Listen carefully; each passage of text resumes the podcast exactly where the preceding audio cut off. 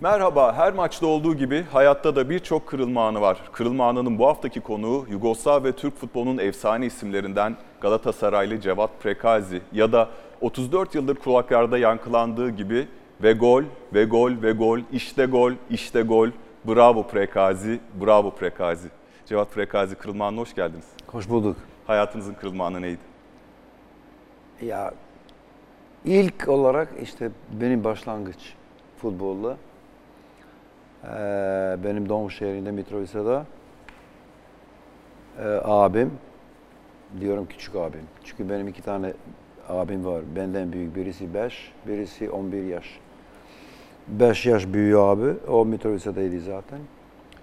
İşte o takımda nerede o döndü oynamaya. O zaten 21-22 yaşındaydı. Ve işte ilk idmana beni götürdü. Çünkü o da bilmiyordu. Beni görmemiş. Ama arkadaşlar orada söylemişler neden küçük kardeşini getiremiyorsun. Bir de o Şubat 1974 senesinden itibaren başladım. Ve aynı seneden 10, 10 ay bile olmadı. Ben profesyonel oldum.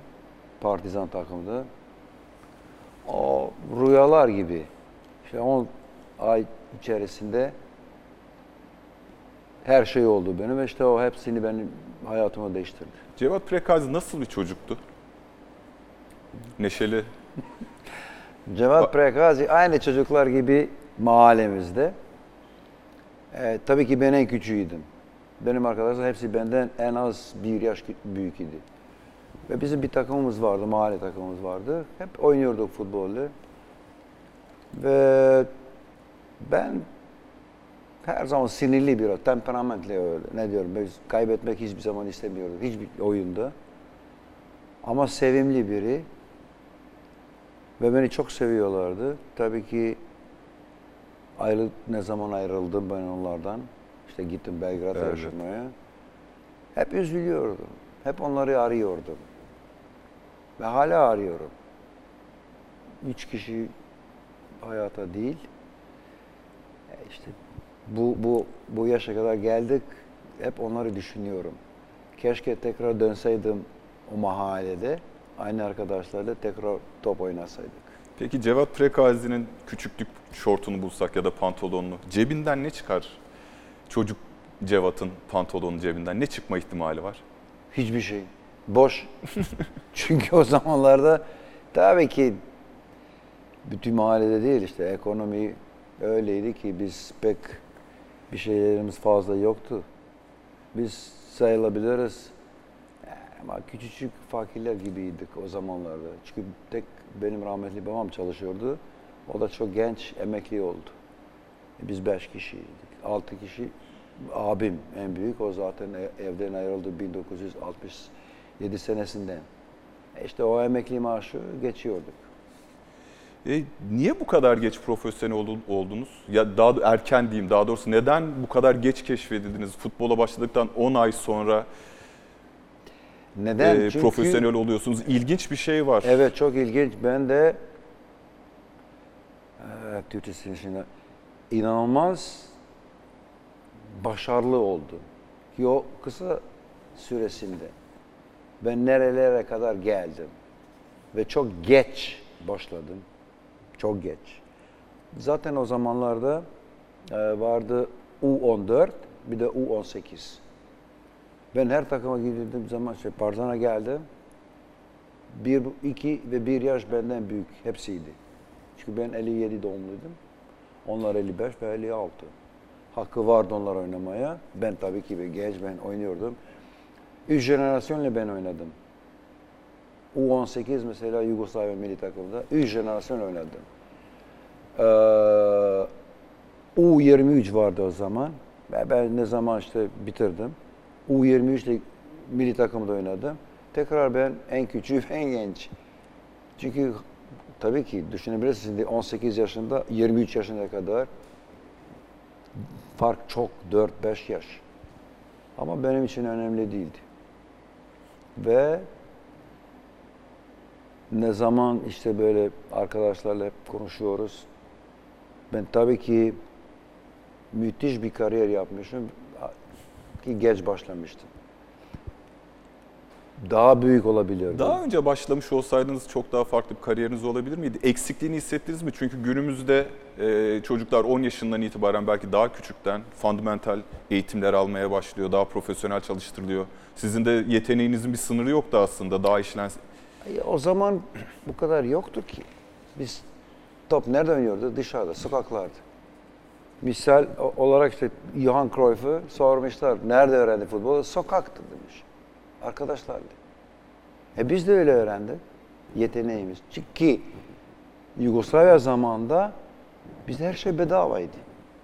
İstediğin sporda yapabiliyordun. Bedava. Artık bedava yok. Hiçbir şey yok. Nefes bir de bedava alamıyorsun. Şimdi 7 Aralık 1974'te Partizan'la sözleşme Evet. imzalıyorsunuz. Tabii çok uzun yıllardan bu yana da birlikte olduğunuz değerli eşiniz Yelika'yla da 1976 Yelitsa'yla da Evet. 1976 yılında beraberliğiniz başlıyor. Nasıl bir insan olurdunuz eğer değerli eşiniz hayatınıza girmemiş olsaydı? İşte orada da hayatımı değiştirdi. Tanıştığımız zaman başladık beraber. E İşte Size ne kattı? Her şey. Şimdi düşünebilirsiniz. Ben bir Arnavut, o da Sırp. Bir de beraberiydik, bir de evlendik. Ama ne o ne ben hiç kimseyi dinlemiyorduk. Aşk yeter. Bütün yolları beraber. Pek fazla konuşmak istemiyorum. Yok ki istemiyorum. Herkes bile biliyor. Hiç önemli değil. Çünkü ben kendini bulamıyorum. Hala bulamıyorum. İnsanlara nasıl anlatabilirim ki? Belki böyle güzel gö- görünüyorum ama içindeki her şey yanıyor. Hayatım eee Türkçesini bilmiyorum. Feelings. Duygular. Ha, duygular. Kalmadı benim duygularım. Çünkü her dönüş evde dört duvarla beraberim. Ve resimler eşimin beraber işte. Partizan günlerine geçiyoruz. Partizan kulübünü bilmeyen bir kültür çünkü Partizan. Nasıl anlatırsınız Partizan kulübünü bilmeyen birine? Partizan kocaman bir kulübü. Çok büyük camiası. E şimdi 1945'ten itibaren şey Yugoslavya vardı ve Partizan'da o politika ile öyle bir kulübü oldu. Demek ki Partizan tam bir Yugoslav takımı oldu. Halktan oynamalıydı Partizan'da. Arnavut, Müslüman, Makedonyalı, Karadağlı, Hırvat. Zaten Partizan tarihinde en büyük futbolcular Hırvatlarıydı. Sırp, hepsi. Hemen bir küçücük Yugoslavya öyle oldu. O yüzden benim pek fazla problemler yaşamadım. Ve tabii ki çok gururluydum. Çünkü ben o zamanlarda tek bir Arnavut olarak Yugoslavya birinci ligde oynadım. Partizan'a mı transfer olmak daha büyük adımdı sizin için Galatasaray'a mı? Galatasaray tabii ki çok büyük ama unutmamak lazım. Benim başlangıç ve ilk aşkım tabii ki benim abim oynadı Partizan'da 3 sene. 67'den 70 70 yıllara kadar oynadı. Ve öyle ben de gittim Partizan'da. Çünkü onlar çağırdı. o o aşk unutulmaz. En güzel gençliğim orada yaşadım. Belgrad'da yaşadım. Kariyerimi Belgrad'da yaptım. Burada geldim 28 yaşında. Geçmişim ben hepsi onları. Bütün futbolcu, Yugoslav futbolcular Türkiye'de ne gelmişler, ne oynadılar. Hiç kimse tanımadı ne demek şampiyon olmak. Ben Partizan'la üç kere şampiyon oldum. Sonra Hajduk Split'te bir de kupayı aldım. Ben büyümedim ama büyüdüm. Doğmadım büyük kulüple ama büyüdüm büyük kulüple. Şampiyonluk tanıdım ben. Ne Peki- demek şampiyon olmak? Onlar- 75-76 sezonda 18 yaşındayken şampiyonluk yaşıyorsunuz. Evet. Şampiyonluk maçında golün pasını da veriyorsunuz. Galatasaray'da da şampiyonluklar yaşadınız. Çok büyük maçlar oynadınız. O ilk şampiyonluğun tadı diğerlerinden farklı mı? Ya Gençken yaşanan başarılarla deneyimliyken fark ediyor mu?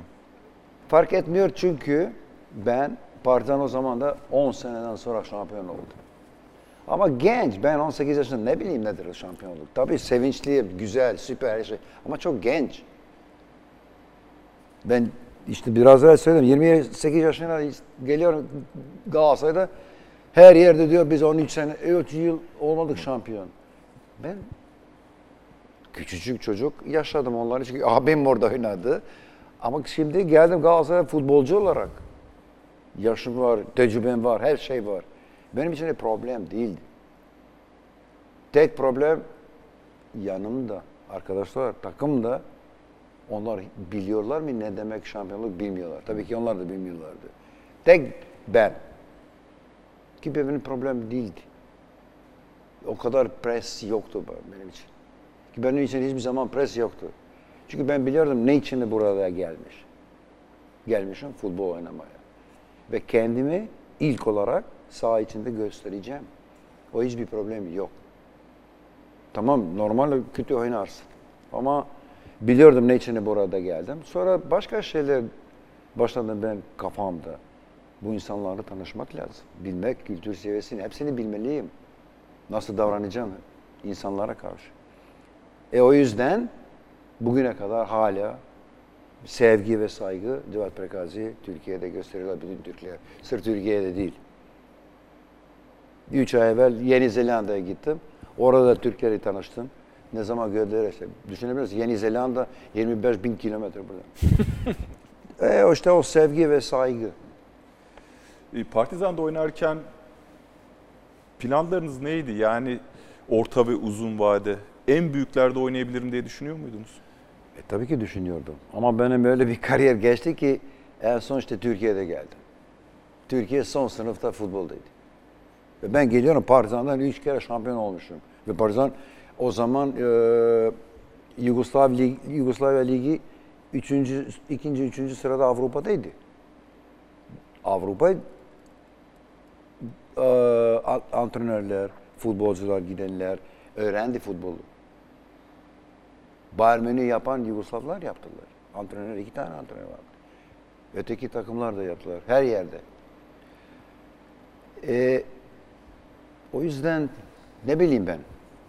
İşte bunlar öyledir hayatında ve ne bileyim her şey iyiye geldi. Çünkü tabii ki ben düşünüyordum büyük kulüpte oynamalıyım. Ben biliyordum ki büyük futbolcu. Biliyorum da ne kadar büyük futbolcu. Samimiyetle söylüyorum. Şimdi de biliyorum. O zaman da biliyorum çok. Benim gösterdi bana ve bana söyledi. Avrupa benim için tarihte en iyi futbolcusu Avrupa. Johan Cruyff. Kendisi masama geldi. Stuttgart'ta turnuvada gittik salon futbolu. Ben hayatımda hiç bir takımda, hiç kimseden ne korkardım, hiç böyle ne bileyim maç özel bir şey, hiç, hiç, hiç, hiç. Normal her zaman. Adam geldi benim masanın yanında, ben kalkamıyorum. Titriyorum. Ben bakıyorum ben kendime, Johan Cruyff benim yanımda. Beni de soruyor, bir 15 dakikanız var mı? Konuşmak istiyor. Zorla kalktım ve titriyorum. Ne söylüyordu ben diyorum evet.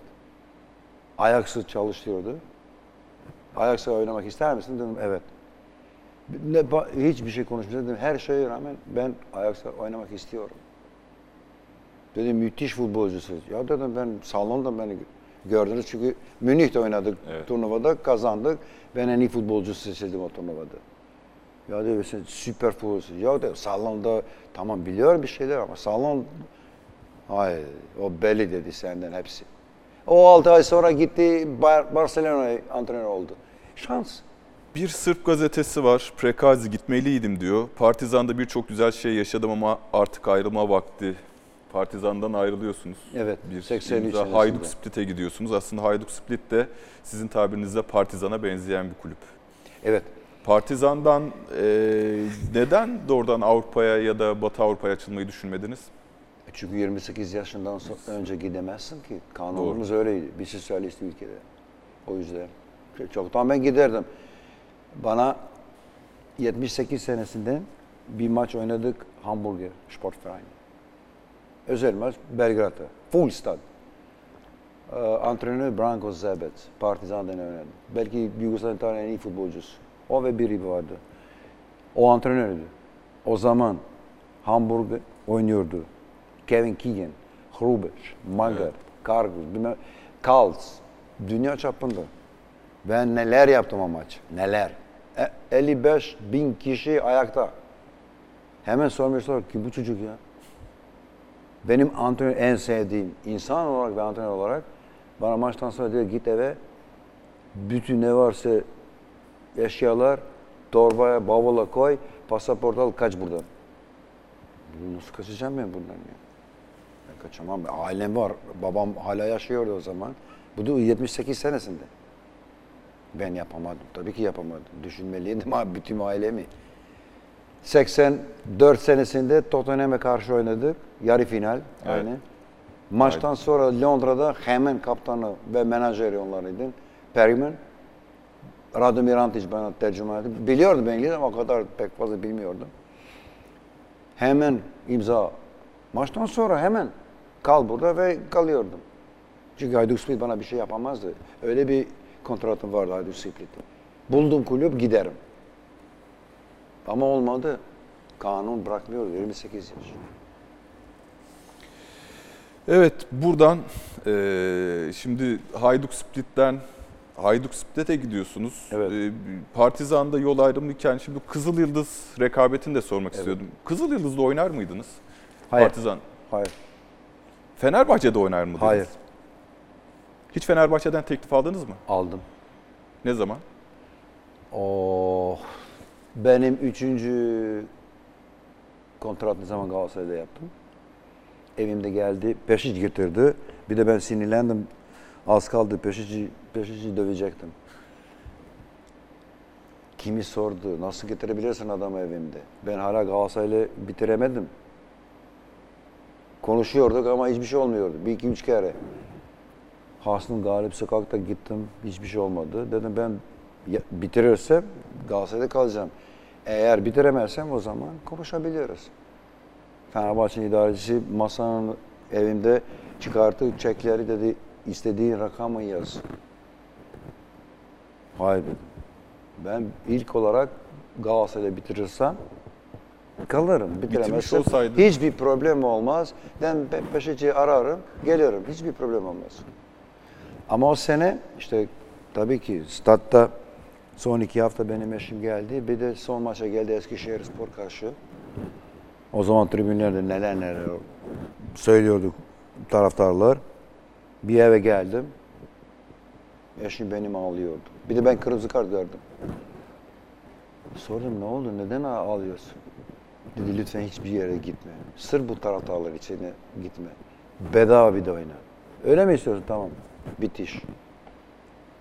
Eşin olmasaydı benim, bir şey söylemeseydi ben belki gider, belki giderdim. Çünkü o zaman ben, benim kalbim de kırıldı bazen idareciler. Gidebilirdim. Fenerbahçe mi nerede bilmiyorum ama belki Gidebilirdim diyorsun. Didier Six beni arıyordu Fransa'da birincilikte. De, zaten bana söyledi, sen manyaksın. Ve daha büyük paralar, e, maddi olarak bakarsak. Ben baksaydım maddi olarak ben giderdim hemen Fransa'da. O zaman da şimdi ne gideceğiz şimdi Fransa'da? Tekrar başka dil öğreneceğiz birbirine. Sırf Galatasaray taraftarlar için burada kalacaksın. Kalacağım ve eşin, benim eşim rahmetli sayesinde ben Galatasaray'da kaldım. İyi bir karar mıymış peki şimdi baktığınızda? Benim için her zaman iyi karar. Çünkü ikimiz aramızda hep kararları veriyordu beraber. Ya Karar iyi. pişman oldunuz mu hiç? Ya Keşke- pişman olmadım. Önemli değil benim için. Ben önemli, en önemlisi o tribünleri görmek istiyordum hep. Full stadı. Geleceğiz, o E tribünlere işte bu geleceğiz. pazartesi maçı yıllar yıllar geçti öyle görmedim. Ne kadar heyecanlı oldum. Anlatamam. Müthiş. Zaten Galatasaray Gaziantep'i yendi. Taraftarlar yendi. Tamam futbolcu oynuyorlar ama taraftarlar olmasaydı imkansız. 90 dakika onlara her şey verdiler. Özlediniz değil mi Galatasaray Tabii ki özledim. taraftarı? Öyle kim orada kalbini çıkartırsın, kalpsiz oynarsın ya. Çıplak ayakla oynarsın o full stada ve o 90 dakika öyle taraftarların Cık, öyle müthiş. Ama bazen olmaz. Ama oldu işte o akşam oldu ve süper. Evet, Galatasaray'a geçmeden önce bir Amerika Birleşik Devletleri'ne gidiyorsunuz Evet. kısa bir dönem. Biraz çelişkili bir karar değil mi? Sizin hayat duruşunuzla, bakış açınızla. Verdiğiniz en kötü karar neydi futbolculuk kariyeriniz boyunca? Yok kötü kararım yok. Yok mu? Yok. Neden gittiniz Amerika'ya? Gittim çünkü ben kulüpte Hayduk Split'te 84 senesinde en iyi futbolcu seçildim. Taraftarlardan, kulüpten herkesten en iyi futbolcu seçildim. 85 senesinde Ocak ayında geliyor yeni bir antrenör. O da oralı. Split'ten. Ve bana diyor, işte herkesle konuştu. Diyor bana sen üçüncüsün. O, nerede o, mevsimde nerede? Nasıl üçüncüyüm? Var biri, o benden iki yaş büyük. Onu gitmedi hiçbir yere dışarıda. Transfer yapmadı. Yaşı 30'a geldi. Ki ona yardım yardımcı olacaktı. Bir de vardı o genç idi Asanovic. Dedi o da ikincisi sensin üçüncüsün. Dedim nasıl üçüncü lan? Az kaldı vuracaktım onu. Kalktım geldim eve eşimle konuştum. Daha önce beni hep bir menajer herkes tanıyordu onu. Amerika'da görmüş beni kaç kere işte salon futbol çok iyi oynuyorum bilmem ne. En son kararı verdim gidiyoruz. Çünkü ben belki yedek olamam. Evet. E, tek maaşlı maalesef bu o an para problemiydi. Dışarıda sırf orada gidebilirdim. Salon futbolda. Devam edebilirdi. Evet sonra işte gittim tamam mı? Beş ay içerisinde iyi bir para kazandım. Ve Galatasaray'a. Döndüm sonra Galatasaray, ne zaman döndüm Simo aradı ve işte Galatasaray'a geldim. Simovic'in aracılığıyla transfer oluyorsunuz. Şöyle bir gazete haberi var. 6 Ağustos 1985 Milliyet Gazetesi. Prekazi ben sahada konuşurum diyor. Evet. Prekazi Galatasaray'ın Almanya'da yaptığı 6 maçta da çıkardığı oyunla Alman basınına konu oldu. Trabzonspor maçında da sahanın en iyisiydi. Prekazi şimdi en mutlu futbolculardan biri. Şöyle diyor. Türkiye'de futbol oynamak istiyordum. Amerika'da şansım denemiştim. Hakkımda söylenenleri duydum ama kulak asmadım. Bugüne kadar hep futbol düşündüm. Nitekim aleyhimde konuşanlara en iyi dersi sahada vereceğime inanıyorum deyip aslında verdiniz de. Çok eleştirilerden etkileniyor muydunuz ya da sizi negatif mi pozitif mi etkiliyordu? Kulak Hayır, asar mıydınız? Hayır, hayır. Ben kendimi çok iyi tanıyorum. Ve biliyordum ki Galatasaray, Galatasaray tarihinde en büyük piyango, milli piyango çıktı. Ve ben geldim. İşte en büyük milli piyangoydu. Galatasaray tarihi doğru güzel. O bir zamanlarda unutma Türk futbolu nerelerdeydi. Bu bir geri adım gibi o zaman sizin için Galatasaray'a Çok gel- büyük. Ge- Ama alıştım hemen Simovic çabuk. mi ikna Ya etti? ben topu seviyorum, futbolu seviyorum. Futbolsuz yaşayamam. Bana futbol her şey verdi. Benim üç aşkım vardı. Rahmetli babam, top, eşim. Babam olmasaydı futbol olmazdı, futbol olmasaydı eşim olmazdı. Yup Derval kararınızda ne kadar etkili oldu Galatasaray'a Çok. gelirken? O olmasaydı ben imzalatmazdım. O ısrarlıydı ve onun sayesinde ben Galatasaraylı oldum. Bonservisiniz ne kadar olurdu sizin Benim o zaman mı? o zaman? 28 yaşında, Ee, 27 yaşında, 28 yaşında. Şimdiki yeteneklere verilen Vallahi ben Para- söyledim 90 80 mi 90 bin do- dolar aldım iki senelik. İşte bonservis. İlk kontrat. Ya 80 ya 90. Aşağı yukarı. Peki ne kadar kulübünüze ne kadar ödenmeliydi mesela şimdikilere Hangi bakınca? kulübü? Mesela değeriniz ne olurdu bugünkü şartları itibariyle? Hani şimdi en ortalama futbolcuya bile 25-30 milyon euro- eurolar veriliyor. Siz 100 Veriliyor. milyon euro belki Peki daha bu kara paralarla ne yapacaklar? aklamak için veriyorlar diyorsun. E ben sana Türkiye'de söylüyorum. Son 20 sene başladı bu transferler müthiş. Ne yapar bir futbolcu 100 milyon? Ne yapar? Transfer ediyorsa 100 milyon. Ne yapar saha içinde? Hiçbir şey yapamaz. Demek ki çok büyük mafya futbola girdi. Bakarsın dünyada her her yerde kimler menajerler oldu. Kimler satıyor futbolda, kimler kulüplerde. İstiyorsunuz Türkiye'de, istiyorsunuz Sırbistan, istiyorsunuz Avrupa'da. Ama onlarda bir kültür seviyesi var. Biliyorlar nasıl yapıyorlar. Onlar hep gentlemanca yapıyorlar. Onlar da seviyorlar öyle hepsini. Vergi kaçırmak için en güzel şeyler yaparlar. Şimdi Galatasaray'a geldik. Galatasaray'daki takım kaptanınıza bir kulak verelim. Cevat Prekazi benim futbol yaşamımda beraber e, oynadığım oyuncular içinde e, en özel olanların e, başında geliyor. Cevat gerçekten çok önemli özelliklere sahipti. İncecik bacakları, ufacık da ayakları vardı ama müthiş bir vuruş becerisi, tekniği, ve aynı zamanda kendine olan güveni e, onu e, son derece başarılı kıldı. Galatasaray'da oynadığı dönemde hem Galatasaray taraftarlarının hem de Türkiye'deki bütün futbol severler tarafından e, bu özellikleriyle çok takdir ed- edildi ve çok sevildi. Gerçekten de Cevat Prekazi'yi zannediyorum Türkiye'de sevmeyen yok. Size Fenerbahçeler, Beşiktaşlar da sevgi gösteriyor. Evet. Seviyorlar. Bir Fenerbahçeli ya da Beşiktaşlı'dan gördüğünüz en beklenmedik tepki neydi size karşı? Ben hemen söylüyorlar. Ben Fenerbahçeliyim ama seni çok seviyorum. Müthiş futbolcuydun. Beşiktaş'ta tabii. Benim zaten ilk renkim siyah beyazdır.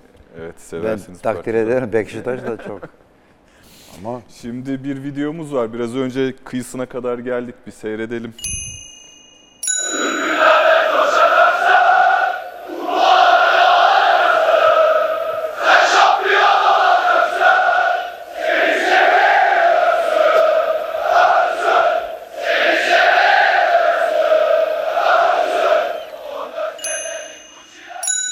En sevdiğiniz Galatasaray tezahüratı hangisi? işte bu. Neden bu kadar çok seviyorsunuz bu tezahüratı? Bilmiyorum. Ama benim vücudum konuşuyor. Beyin burada, kalbim, tüyler o kendinden geliyorlar. O natürel Ali Samiyen stadı sizin için ne anlam ifade ediyor? her şey. Tarih. En güzel günleri orada geçirdim. Ben zaten Yenistan'ın açılışa da gitmedim. Hepsi gitti, ben gitmedim. Acı. Acı o Ali yok olma- yok oldu. Ben iyi ki evimde var bir tane vermişler bana yapılmış bir Ali Sami böyle bilmiyorum ne ama onu işte bakıyorum her gün bakıyorum. Ali Samiyen deyince ilk gelen aklınıza ne Ali oluyor? Sami'nin Hangi- ruhu vardı. Bizden daha önce. Bizden de sonra. Ali Sami'nin de her şey oldu. Galatasaray yükseldi. Kupalar, şampiyonluk, Avrupa, e, UEFA kupası.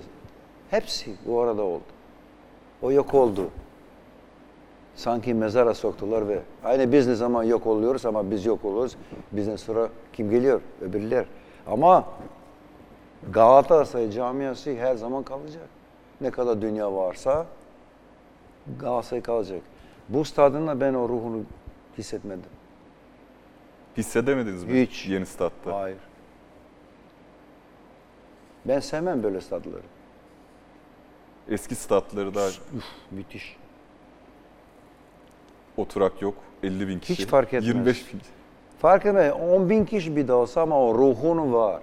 O önemlisi. Olabilir 100 bin kişi ruh, ruhsuz. Olur mu bir yerde? Olmaz. İşte gö, biraz gösterdim. Aynı maç tribünden daha doğrusu soyunma odasından sahaya çıkıyor Galatasaray. Şampiyonluk maçı 14 seneden beri Galatasaray şampiyon olmamış ve Eskişehir spor ağlarına giden bir gol var.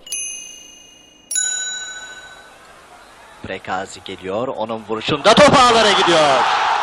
Dakika 19 Galatasaray Prekazi'nin attığı golle Eskişehir Spor karşısında 1-0 önde. Ve pozisyon tekrar ekranlarda. Şampiyon, şampiyon, aslan cimbom En büyük şampiyon, Master cimbom Levent Özçelik'in anlatımıyla golü seyrettik. Hiç formalarınızı saklıyor musunuz onu merak ettim şimdi. Var Hayır. mı o dönemden kalma formanız? Hiç. Neden Hepsini kalmadı? dağıttım. Dağıttınız. Tek bir tane var. 100, 100 yıl. 100. yıl forması. Evet formasını evinde var. Tek o. Başka. Oynadığınız dönemden kalmadı. Yok yok o oynadım kalmadı. Hepsini hediye ettim. Siz biraz önce gerçi söylediniz ama e, daha önce 3 şampiyonluk yaşayarak Galatasaray'a geldiniz. Hatta Hayduk Split'te de bir kupanız var. Galatasaray ise bir buhran içerisinde şampiyon olamıyor. E, takım arkadaşlarınızla konuştunuz mu? Yani bunun baskısını yaşamamaları için. Nasıl ikna ettiniz onları? O kadroyu. Deneyimli bir isim olarak. İlk olarak e, tabii ki antrenörümüz Yub Derval. Babamız, her şeyimiz Yub Derval idi. Tek o. Kaptanımız Cüneyt. konuşuyordu herkese kibarca. Cüneyt Büyük Efendi'ydi. Herkese anlatıyordu böyle bunu yap bunu yap. O yüzden işte biz biri bir alıştık, konuşuyorduk, devamlı konuşuyorduk. Çünkü çok üzüldük ilk sene. Namalup şampiyon olamadık. Beşiktaş Evet. son 7-8 haftada şampiyon olacaktı belli oldu. Ama biz hak ettik onu ama olamadık. Tabii ki yaralı çıktık yeni sezonda. Ve işte iki sene üstte işte şampiyon olduk. Bu maçın 57. dakikasında fark 1'e iniyor. 2-1. Evet. Evet. Ve Galatasaray gerçekten çok büyük strese giriyor. Evet. Hayatınızda en çok strese girdiğiniz maç hangisi? Ben stres hiçbir zaman yok. Yaşamadınız. Hiç. Ya Ali daha yarım saat vardı ya. Ne olacak ki? Tabii ki bazı kişiler hep soruyorlardı. Kaç dakika kaldı, kaç dakika kaldı. Ya oynayınız be. Ne olacak ki? Futbol bu. Futbolda son saniyelerde gol yersin. Ve kaybedersin hepsini. Bütün sezonu kaybedebilirsin. Burada olmalısın, burada. Burada rahat olmalısın, sahaya çıkarsın. Köln'de aynı. Ben bir hafta dolaşıyordum. Orada bir yerde bir saat Köln'den uzak idik. Her gün yağmur. Dolaşıyordum. Tek başıma. Her şey psikolog buradan, buradan gidiyor. Maça giderken zaten bize e, Köln takımı otobüsü kendisini vermişler. Çok güzel bir otobüs. Ve benim vardı bir Walkman. Ve iki tane vardı kaset. Dinliyordu Yugoslav müziği. Ben ve Sima oturuyorduk. Giderken maça. Ben de dinlerken ben de söylüyorum, ben de şarkı söylüyorum. Tabii ki sesliymiş, ben duymuyorum, kulaklığım var. Geliyor Cüneyt bana diyor, Cevo, ses çok biraz hafif konsantre ol. Aa dedim Cüneyt'ciğim dedim, ben konsantre bir hafta oldum. Ben o sahneyi bekliyorum, sahaya çıkayım, başlasın maçı. Derval diyor ki Cevat rahatça başa çıkabileceğiniz kolay bir oyuncu değildi ama birlikte cehennemden geçebileceğiniz futbolculardandı diyor. Cehennem burada bir benzetme tabii ki. Ee, futbol kariyerinizin hangi dönemi cehennem gibiydi? Ya da hangi hangi dönemde çok zorlandınız? Konsantrasyon problemi yaşadınız? Var mı öyle bir dönem? Tabii ki var. Çok e, mesela Steaua Bukarest'te ilk maçımız. O maçtan sonra bütün vücudumu boş idi. İnanamadım ki biz böyle geçecektik. Ama tekrar diyorum, her zaman söylüyorum, en büyük suçu Mustafa Denizli'ydi. Çünkü o havalar herhalde uçtu. Tedbir daha fazla alsaydı biz final oynardık garanti. Ne alsaydı? Tedbiri Tedbir alsaydı, önlem al. Da- Garanti giderdi. Onun kafasında neler oldu bilmiyorum. O yüzden oydu. E işte ilk sene şampiyon olmadık. Sen düşünebilirsin. 19 takım. Kaç maç oynuyorsun? Bütün sene. Çamur, yağmur, kar. Ve başka birisi seni, senin şampiyonluğu alıyor. Hak etmedi. Biz hak ettik. Olmadık. Normalup gol averajda olduk. Peki o gol averajı ne zaman başladı? Son haftalarda. İlk sezonu söylüyorsunuz Beşiktaş'ın. Evet. İşte bunlar biliyorsun ki o senindir ve birisi sana ağlıyor veya çalıyor. Ağır olmasın kelime ama e sen hak ettin onu. Neden başka şeylerle uğraşıyorsun, yapıyorsun? Bu içinizde bayağı kalmış gibi o ilk Hiç, sene. boş. Kaç- Bomboş. Sonra tatile gittim. Sorma.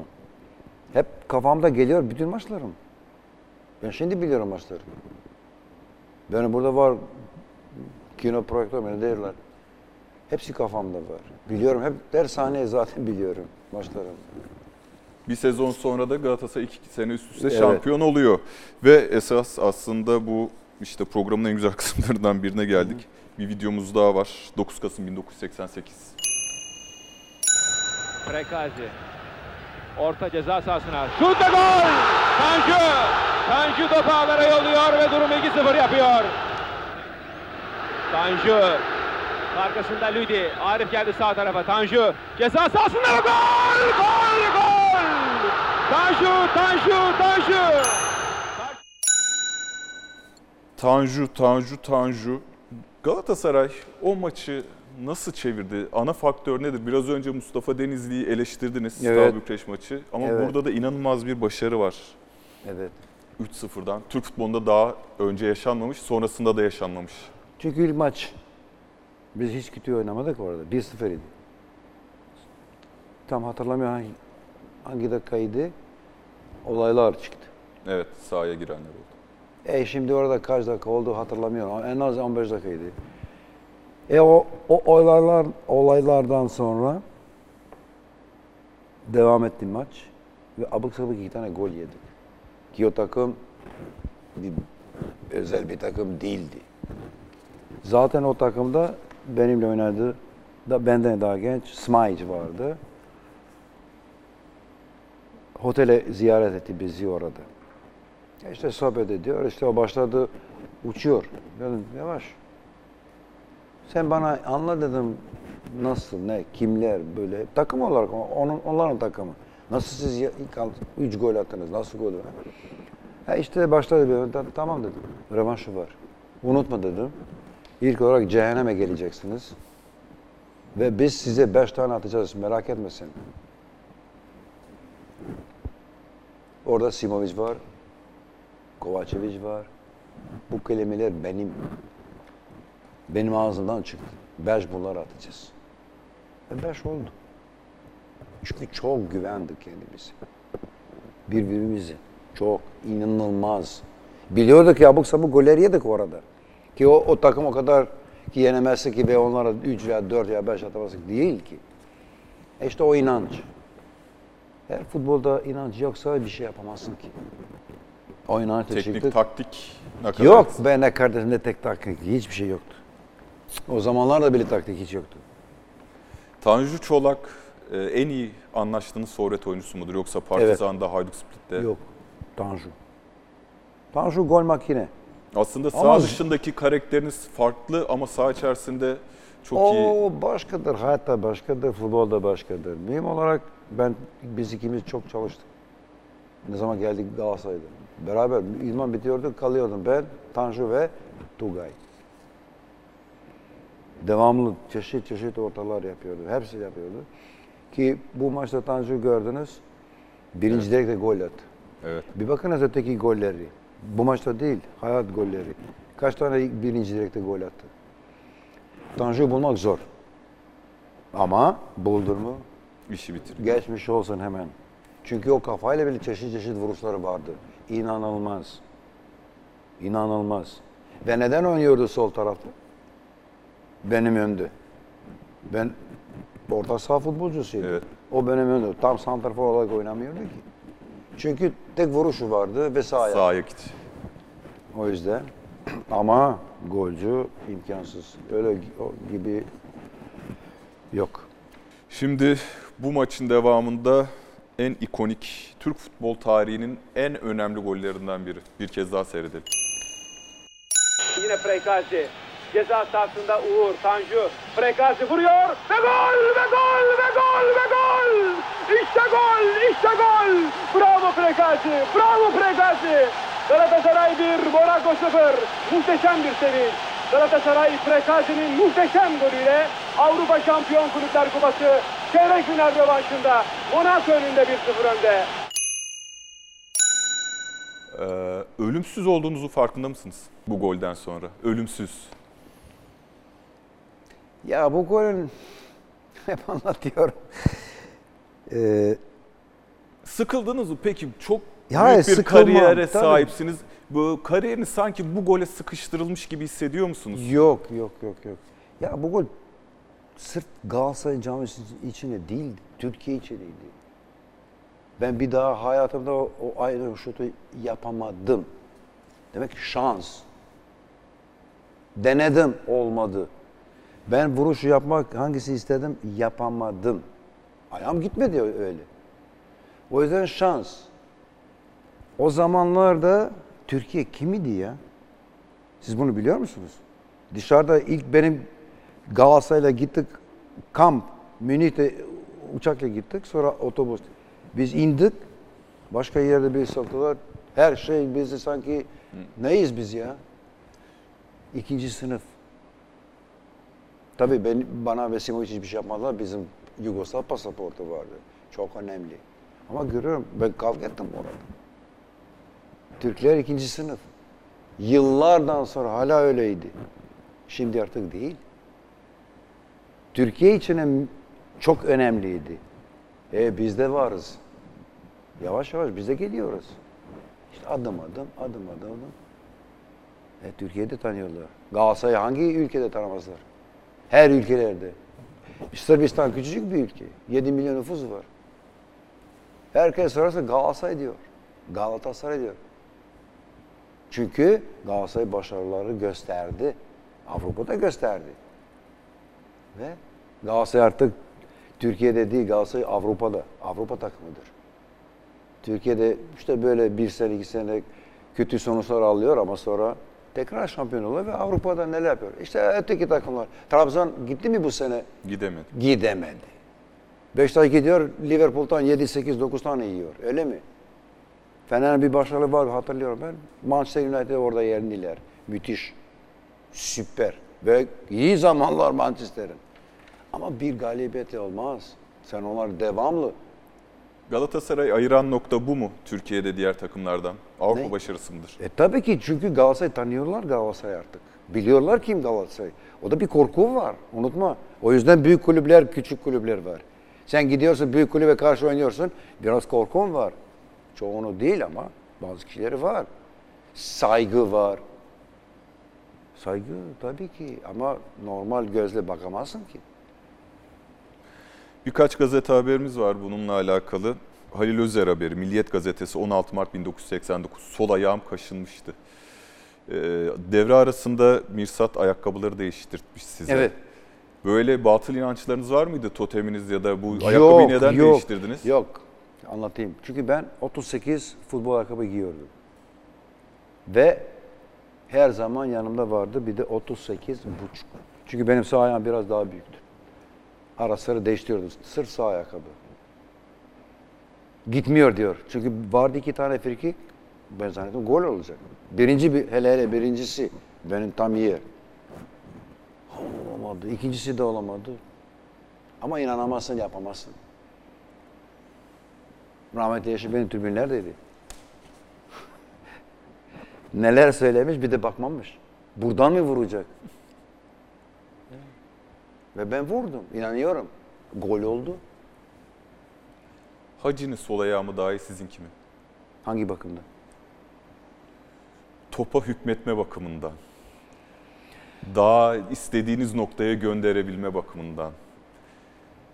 Onun şansı genç çıktı Romanya'dan. Bir. Ben çıkmadım. Beni isteyen futbol, antrenör, futbolcu en iyi Avrupa'daydı. Johan Cruyff. Kendim o zaman geldi. Hamburger o zaman Avrupa şampiyonu oldu 80 senesinde. İki sene sonra. İsteyenler beni, Tottenham Hotspur beni istedi. Hacı transferi nerede yaptı? İtalya'da hangi takımdı? O takım nerede? Şimdi ikinci ligde mi, üçüncü ligde Evet. mi? E ben hep büyük takımlarda oynadım. Ve Hacı tabii ki yetenekliydi. Ayağını vardı. Bir de o Romanya'da, burada vardı biliyor musun? Akpolet. Romanya'da biz Sevo'ya oynadık. İnsanlar orada ekmek parası yok bile. O 190 Mercedes 100 bin mark o zaman kullanıyor arabayı. Pardon. İşte şans her zaman da şanstır. Benim şansım yoktu. Ben Ajax'ta oynayacaktım. Ama benim Yugoslav pasaportu problemiydi. O yüzden gitmedim. Başka bir ülkenin pasaportu yapmak istediler. Olamadı, yapamadılar. O yüzden ben gitmedim. Hacı'dan iyi miydiniz siz? Öyle olduğunu Ben daha iyiydim yüzde yüz. Her bakımda. her bakımdan. Evet. Ee, Arsene Wenger de sizin bu vuruşunuzu bir füze olarak tanımlıyor. Yine 16 Mart Milliyet Gazetesi. Türk şampiyonu çok şanslıydı ancak futboldaysa hemen hemen hiç yoktu. Sadece ve sadece hesapta olmayan Prekazi'nin frikik golü hariç diyor. O maçta şans faktörü Şans. Ben Yanınızda söylüyorum mıydı? şans, gol şans.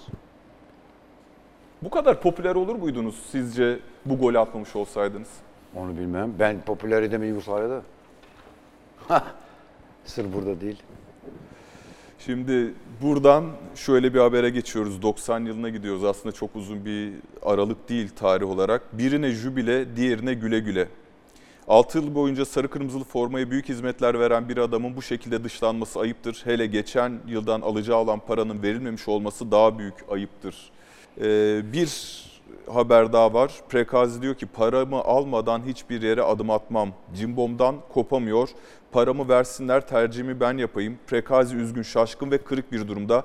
Bolu Spor'u kiralamak için 600 milyon lira önerdi Prekazi. Kesinlikle gitmeye niyetli değil. Galatasaray'da işler ne zaman kötüye gitmeye başladı sizin için?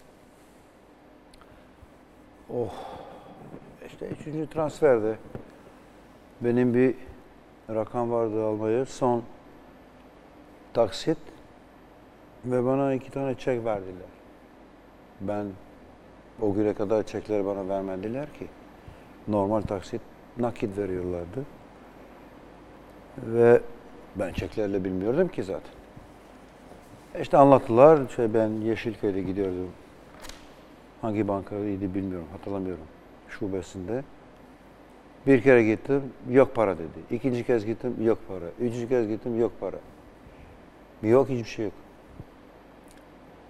Ve ne olacak bilmem ne. Şöyle böyle cevap hiç kimseden yok. Ben de karar verdim, bunları mahkemeye vereceğim. Ve verdim. Ama iki tane çekte benim kalan almaya vardı 135 bin mark. Birisi boşuna dediler git. Hiç. Yarısı. Öbürünü işte avukata ver, ne kaldı. Önemli değil onlar hepsi. Çünkü hakikaten kalbim kırıldı ama. Hayat işte orada da hayat. Ama eee o zaman genç, genç. Bayağı genç idareci olarak e, Adnan Polat kulübe gelmişti. Ve beni çağırmıştı. Çünkü ben hep e, Ergün Gürsoy'la konuşuyordum. İşte o bana diyordu neler yapmalıyım. Ve gittim Adnan Polat'ın şubesine gittim orada, ofiste. Dedi, normal konuştu. Ben tanımıyordum hala. Normal. E işte çek onu yapma dedi mahkeme verme. Ben sana ödeyeceğim bir miktar ve sana jübile yapacağım. Ben de kendimi anlattım hepsini. Ben dedim topu bırakmak istemiyorum. Hala oynamak istiyorum. İşte istediğin seçersin kulüp veya biz sana kulüp buluruz. Jübile yaparsın süper olur bilmem ne. Ben dedim Adnan abi dedim her şey para da değil. Benim rahmetli babam öğrendi bir şeyler. Söyledi bana bir şeyler. O yüzden hiç önemli değil paralar. Ben oynamak istiyorum. Eğer siz ne zaman bırakacağım futbolu başka takımda o zaman yapabiliyorsunuz jübile. İstiyorsunuz tabii istiyorsunuz, istemiyorsunuz. Ve öyle ben ayrıldık. Tabii ki o bana yardım etmek istedi çok. Ama ben karar verdim hala oynamak istedi. Ve işte savaş çıktı Yugoslavya'da. Sonra işte gittim 6 ay 6 aya. Sonra gittim Bak 6 aydan dan döndüm. Bakırköy mukavele yaptım 2 yıl. Fenerbahçe Beşiktaş istemedi mi? sizi? Yok yok o zaman hiç kimse İstemedi. çağırmadı bile. Uğraşamıyordum ben de pek fazla. Ve savaş çıktı. Artık futbol düşünemiyordum. Hep kafamda savaş. Evde gelince eşimde haberleri dinliyordum. Yok şöyle bir. Ben de dinliyordum. Bir gün idmandan geldim dedim. Eşyaları toparla biz gidiyoruz. Bırakacağım. Oynamayacağım bir daha. Ve öyle bıraktım. Döndüm. 30 Aralık 1991'de verdiğiniz bir röportaj Fotomaç gazetesi Temel Özalak imzalı. Onu da rahmetle Temel Bey'i de rahmetle anıyoruz. Evet. Denizli kovulacak diyorsunuz. Galatasaray herkesin zannettiği gibi iyi yolda değil. Bu sezon ilk beşe zor girer. Böyle olunca Denizli'yi kolay kolay tutamazlar ve en kısa zamanda kovarlar. Gelecek yeni teknik direktörün işi çok zor. Resmen enkaz devralacak. Benim gitmem normaldi. Futbolcu eskidikçe oynadığı takımın küçülmesi de normaldir ama 6 sene her şeyini ver. Sonra çöpe atılır gibi kapının önüne kon. Bu koyuyor adama. Her şeyi daha centilmence normal yapmaları doğaldı diyor. Mustafa Denizli ve Cevat Prekazi aynı döneme damgasını vurmuş iki büyük futbol insanı. Ancak araları açık. Evet. Neden? Ya onu sormalı. Böyle değil. Ben her zaman dürüstçe. Yalan bende yok. Ne zaman ilk açıldı aranız? Aa, Rapid Wien maçtan önce. Daha önce işte takımı üstüne çıktı. Ahmet Akçan onun yardımcısıydı. İşte beni çağırdı Ahmet Akçan. Mustafa Hoca yemeğe çağırdı seni. CS'de orada vardı bir ocakbaşı. Ve ben gittim. Ben bilmiyorum ne için konuşacak. Neden? Gittik oturduk üçümüz. Ben de zaten ikinci transferi bedava sayılır. Tabii ki kanun bilmiyordu, hiçbir şey bilmiyordu. Kaldı. Bir de tatile hiçbir yere de gitmedim. Burada kaldık eşimle beraber ve işte öyle başladık. Oturduk. O da bana işte başladı. Ne içine çağırdı, neden şöyle senden çok yardım istiyorum. İşte böyle sen çok iyi futbol tanıyorsun. Derval gittikten sonra. Ee, hayır, idmanları, bilmem ne, şunlar bunlar hep futbolla ilgili. Ama ben yardımcı olmalı. Dedim hocam nasıl yapacağım? E, Türk futbolu bir görürse yok yok biz konuşuyoruz dedi sonra sağ. Öyle olur ama dedim kimse görmezsin ki. Bir şeyler dönüyor. Benim için değil bana ne ya? En sonu. Tamam her şey okey ama dedim siz de bana eğer benden bu, bu kadar istiyorsanız bana da bir, bir şey bir güzel şey yap, yapmalısınız ve yaparsınız. Ne? Dedi bana en az bir 100 bin mark böyle hediye edeceksiniz. Çünkü ben bedava zaten oynadım. Şampiyon hepsini yaptım. Hiç merak etme. Tamam tamam. Ayrıldık. Git tatilini yap. Okey. Döndüm tatilden. İşte başlıyor açılış. Gittim konuştum hocam dedim ne oldu? İşte başladı bir şeyler. Dü- dü- dü- dü- dü- dü. Hiçbir şey anlamadım ki. Ben bir iki gün, üç gün bakacağım nasıl olur. E bir şey olmazsa ben döneceğim dedim. Kalmayacağım burada. Devam ettim. E, zamanı geldi. Gideceğiz. Kamp. Ben de karar verdim gitmeyeceğim. Ama tekrar eşimle telefonlaştık. Böyle bir hayır dedi. Gideceksin. Kendi için dedi. Onun için değil. Git, çalış, oyna. Oynarsın tabii ki. Dönüşte bakarız ne olacak. Gittik kampta. Bana dedi zaten gelecek orada başkan bilmem neler. Hep bir an işte biz kamptayız. Bakıyorum kim getiriyorlar başka futbolcuları. Bunu da Cüneyt Güney anlatabilir hepsini. Ve baktım ben bu işten hiçbir şey yok. Döndük. E, biz ilk turda Rapid Wien'le oynuyoruz. Ee, Cuma günü herhalde son idmanını yaptım. O da gitmiş. Başkan da özel uçak seyretmek nasıl Rapid Wien oynuyor. Ve ben idman bitince ilk olarak Cüneyt'e söylüyorum başarılar. Ben katılamıyorum burada. Gidiyorum. Ahmet Akçan'a da aynı söylüyor. Onlar hiç nasıl diyor? Hayır ben sözü verdim. O sözü tutamadı.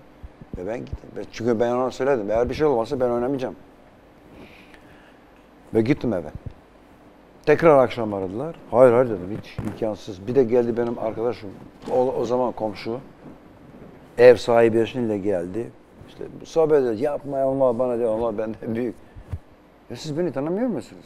Ben bir şey- kere karar verdim ve yapamam. Katiyen. Tabii maç.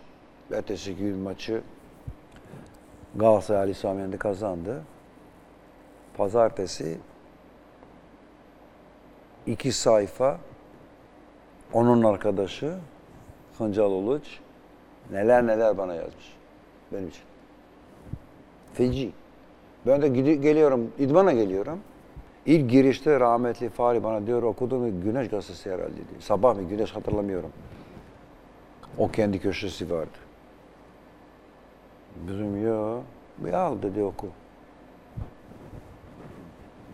Ben okuyamıyorum ki. Gittim orada oturdum Simo vardı.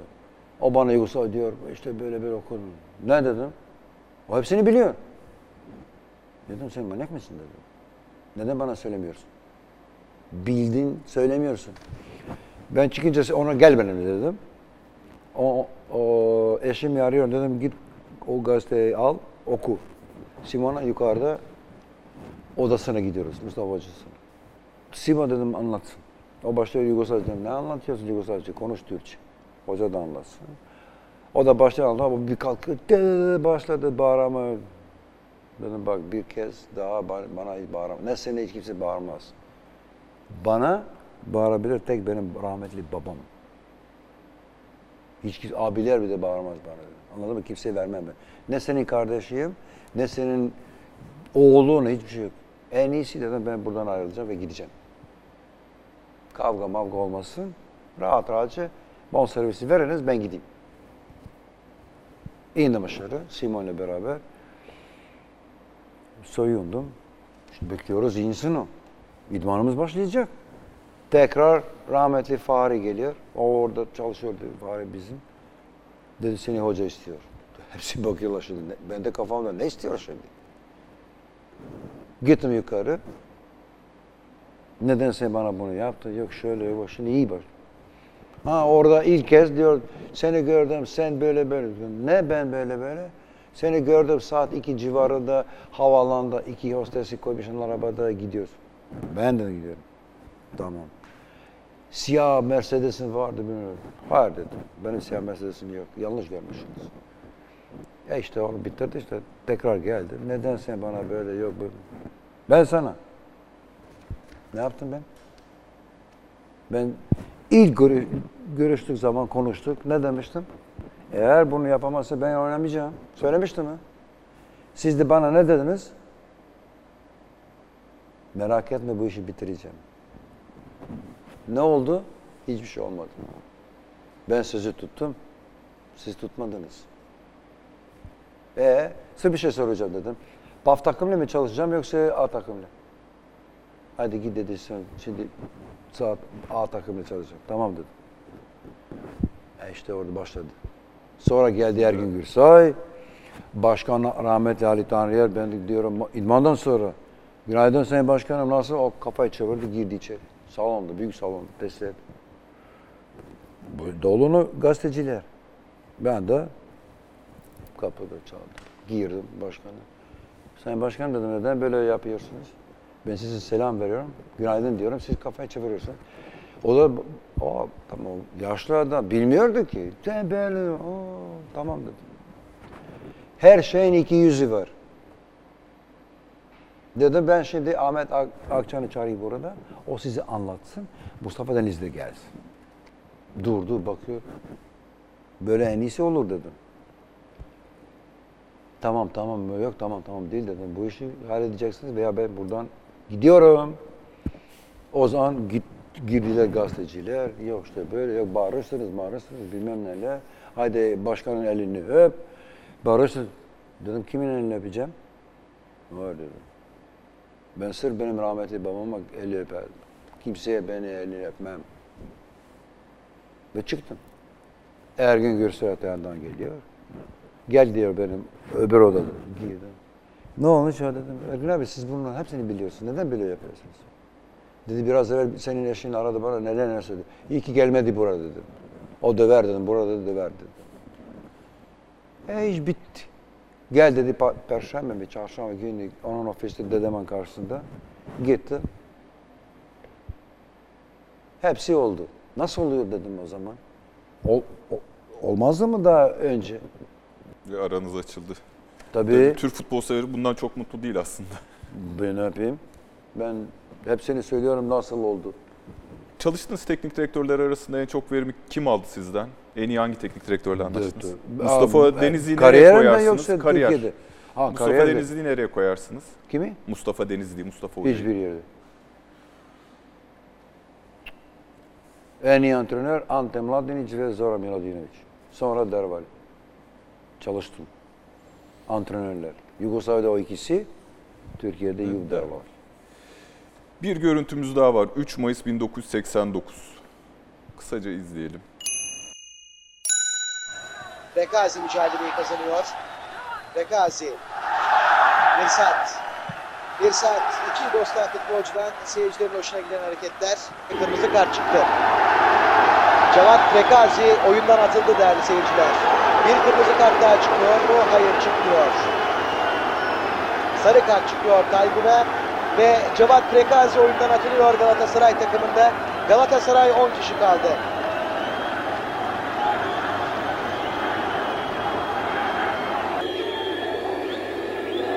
Galatasaray 10 kişi kupa mücadelesi.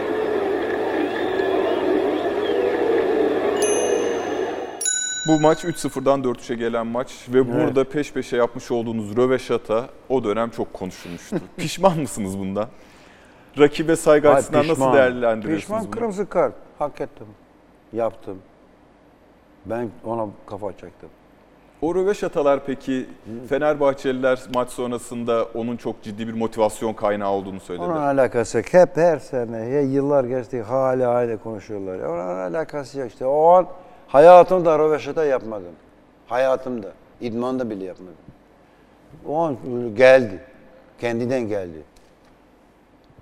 Ben bil- bilmiyorum. Bir saat daha mı kabahatli o konuda? İkinciyi yaptığı için. Şova kaçtığı için. Bilmiyorum yok. Biz kaybettik. Onlar hak ettiler. Bize dört tane gol attılar. Ama benim suçum. Ben kırmızı kart. Görmemeliyim diyor. Evet. Kırılma anı Cevat Prekazi ile devam ediyor. En büyük pişmanlığınız nedir? Kısa sorular soracağım. Pişman. Evet. Vallahi bu şu an bilmiyorum. Rakip olarak Fenerbahçe mi Beşiktaş mı? Bakarsanız daha zor Beşiktaş'la maç oynardık ise Fenerbahçe. Beatles mı Rolling Stones mu? Efendim? Beatles mı Rolling Beatles. Neden Beatles? John Lennon, George Harrison. En sevdiğiniz şarkısı? Onların Evet. hepsini. Bir tane ayırsanız Hey Jude mu mesela? Olabilir. Tarihte tek bir şey değiştirecek olsanız neyi değiştirirdiniz? Dünyayı. Nasıl bir dünya kurardınız? Normal. Sevgi, saygı. Normal yaşamak. Normal her yere gitmek. Viza miza olmayacak. Serbest. Zaten bu dünyaya John geliyoruz. söylediği gibi Imagine all the people. Eh, o sonra o tek başına söyledi Imagine. Evet. E, o, o, o şarkıda her şey bellidir. Kim biliyor İngilizce okusun. Bana Belgrad'da yapılabilecek en iyi şeyi söyleyin. Belgrad gibi eski gibi değil. Belgrad berbat oluyor. Aynı İstanbul. İnşaat, beton, beton, beton, beton. Cık, Ruhunu kaybediyorlar. İstanbul'da yapılabilecek en iyi şeyi söyleyin. Keşke şu yüksek binaları yok, et, yok etseler. Fenerbahçe Galatasaray mı rekabeti daha ateşli Partizan Kızıl Yıldız mı? Yugoslavya zamanında Partizan Kızıldız'ıydı. Şimdi tabii ki normal Fenerbahçe Galatasaray. Türkiye'de karşılıklı oynadığınız en yetenekli futbolcu kim? Ha Yusuf Tugay. Yusuf defansta Tugay orta sahada. Ve ileride var birkaç kişi. Yaşayan en çok takdir ettiğiniz kişi kim? Ailemden mi arkadaşlardan mı? Dünya sınırsız. Dünya takdir. Aa o başka tamam. Uf, var. Var çok. çok var. Bir üç dört kişi var. Tito, Kemal Atatürk, Ernesto Che Guevara, bir de dördüncü Nikola Tesla. En son ne zaman ve niçin ağladınız? Ne için ağladım? Eşim için. Ağlıyorum hala. Cevat Prekazi çok teşekkürler. Kırılma Ben de teşekkür geldiğiniz için. ediyorum. Kırılma Anı sonuna geldik. Hoşçakalın.